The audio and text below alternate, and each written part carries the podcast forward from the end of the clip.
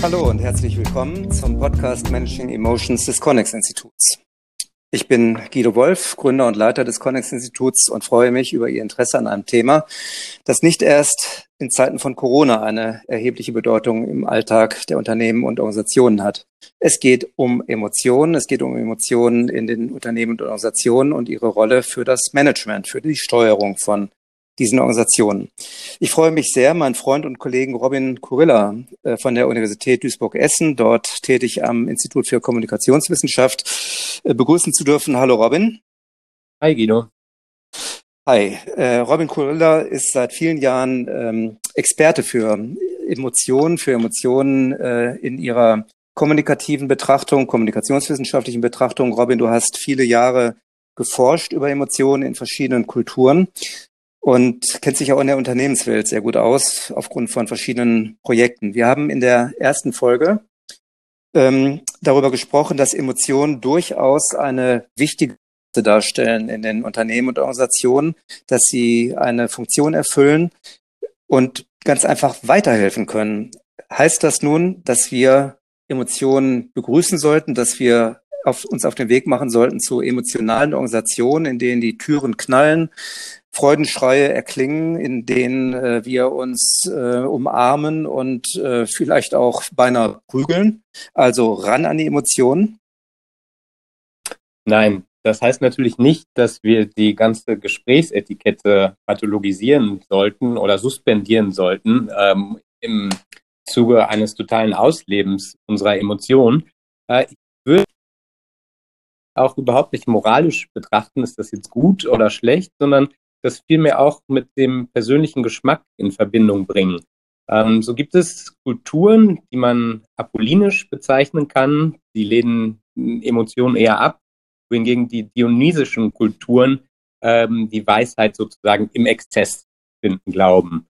Ähm, davon abgesehen gibt es aber auch noch bestimmte Geschmack- oder Emotionskollektive, äh, Emotional Communities kann man die auch nennen, ähm, mit Barbara Rosenwein, Sie zeichnen sich durch eine ganz bestimmte Art des Fühlens und des Ausdrückens von Emotionen aus. Also so eine ähm, Happiness-Kultur äh, ist vielleicht nicht überall ähm, angesagt. Ja, man vergleicht vielleicht die Wirklichkeit der Stahlproduktion mit der Wirklichkeit eines Klarinettenchors. Ja, so äh, gibt es also bestimmte Referenzen, um bestimmte Emotionen zu fühlen. Es gibt zum Beispiel das Kollektiv der Krawallgefühle Samstagnachmittags im öffentlichen Nahverkehr ähm, trifft es sich dann vielleicht mit dem äh, Gefühl der Kontemplativen, ja, wenn einige also ins Stadion fahren und andere äh, wiederum in die Oper. Und da sieht man schon, dass es bestimmte äh, Geschmacksrichtungen gibt äh, und auch äh, Habitus gibt in Sachen äh, des Fühlens und des Ausdrückens. Und deswegen würde ich allgemein sagen, äh, dass Kontexte für bestimmte Emotionen gibt. Also wenn man jetzt äh, tatsächlich, mh, mm, um bei dem Beispiel zu bleiben, bei der Stahlproduktion Friede, Freude, Eierkuchen einführen ähm, möchte, klappt das vielleicht nicht. Vielleicht gibt es da ja auch ganz bestimmte Fließgleichgewichte der Emotionsregulierung in dem Sinne, dass die harte Arbeit auch, also mit dem Hydraulikmodell von Freud besprochen, Druck aufbaut, der irgendwo abgelassen werden muss. Und ähm, für diese Kontexte kann ich mir im Allgemeinen vorstellen, äh, dass äh, der Versuch, sanfte oder sogenannte positive Emotionen einzuführen, zwangsweise einzuführen, dass das schief geht, weil das der falsche Kontext dafür ist. Das ist ja nicht Silicon Valley vielleicht, wo ähm, man eher auf so eine Etikette Wert legen würde. Mhm. Heißt also, äh, Emotionen sind kontextgebunden, haben etwas zu tun mit der Art der Umgebung, mit der Art der Organisation, der Unternehmen, wie wir schlussfolgern können. Dein Beispiel aus dem Stahlwerk legt das nahe. Ähm, aber unabhängig von der Art der Organisation und dann vielleicht auch von der Art der dort passenden Emotionen, ähm, geht die Tendenz also hin zur Emotional Organization im Sinne von emotionaler Intelligenz, wie wir sie vor 20 Jahren äh, aus einem berühmten Buch entnommen haben, sind wir also auf dem Emo-Trip und, und wenn wir es nicht sind, sollten wir es dann sein? Ja, ich glaube, äh, da gibt es natürlich eine Strömung. Ähm, das ist aber eine Strömung, die versucht, eine ganz bestimmte Art der Emotionalität äh, zu, zu verbreiten oder zu institutionalisieren in Unternehmen. Ähm, aber ich glaube, dass äh, es erstmal auch Unternehmen gibt, die davon Abstand nehmen. Ja, denen geht also Potenzial verloren. Aber ich glaube doch, dass äh, so ein Übermaß an Fokus auf die Emotion durchaus auch kontraproduktiv sein kann. Denn es gibt auch unangemessene, übertriebene Gefühle. Zum Beispiel äh, gibt es Studien dazu, dass ein bisschen Erregung, emotionale Erregung ähm, dazu beiträgt, das Leistungspotenzial, das persönliche Leistungspotenzial besser auszuschöpfen. Ähm, während man, wenn man komplett emotionslos ist, ähm, sozusagen ein bisschen weniger leistet. Wenn allerdings man in Panik verfällt, und das typische Beispiel des Prüfungsangst, äh, dann ist das ideale Erregungsniveau überschritten und äh, fördert äh, negative Konsequenzen zutage. Also das typische Beispiel ist wirklich, dass einem die Worte fehlen, dass äh, man ein Blackout hat. Aber ähm, es gibt auch, wie schon beim letzten Mal äh, gesprochen, andere äh, übertriebene Emotionen vor allen Dingen, äh, die zu suboptimalen Entscheidungen führen, zum Beispiel Panik oder auch Ärger. Ja, Pokerspieler kennen das, dass sie aus Ärger schlechte Entscheidungen treffen. Man möchte sich jetzt beim Mitbewerber rächen, beispielsweise, und verliert ähm, in dem Zuge die Kosten, die dadurch entstehen und wirtschaftlich nicht mehr zu rechtfertigen sind. Mhm.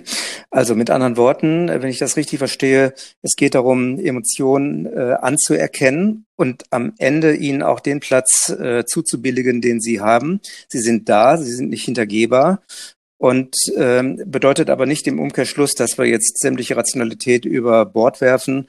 Du hast das vorhin schon mit der dionysischen Organisation versus apollinische, apollinische Organisation kurz skizziert, äh, dass wir also sämtliche Rationalität über Bord werfen.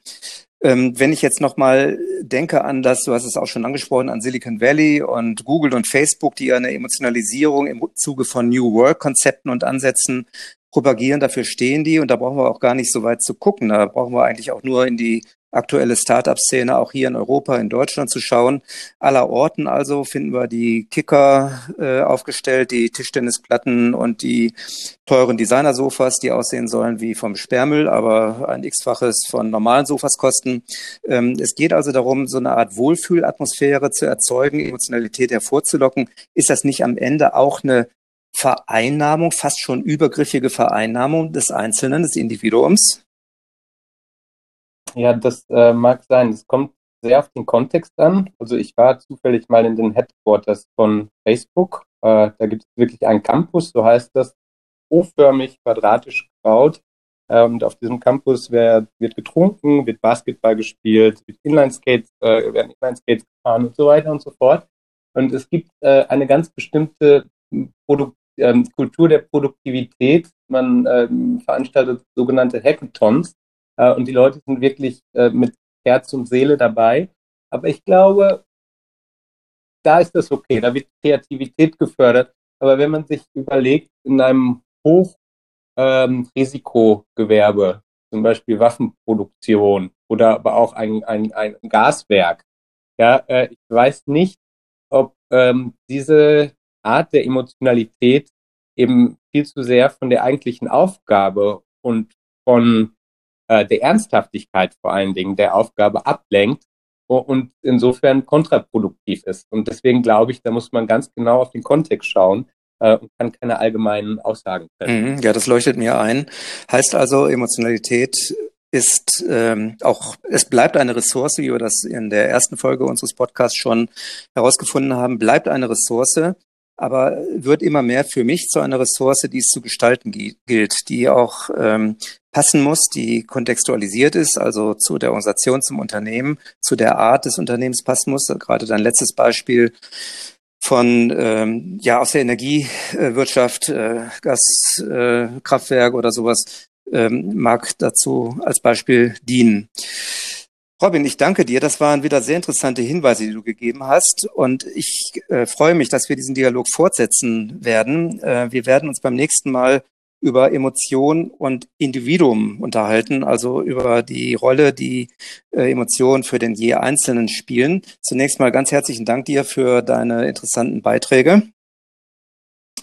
Gerne und danke dir. Ja, meine Damen und Herren, das war die zweite Ausgabe des Podcast Managing Emotions des Connex Instituts. Ich freue mich über Ihr Interesse und lade Sie herzlich ein, beim nächsten Mal wieder dabei zu sein. Wie gerade schon angekündigt, es wird gehen um Emotion und Individuum.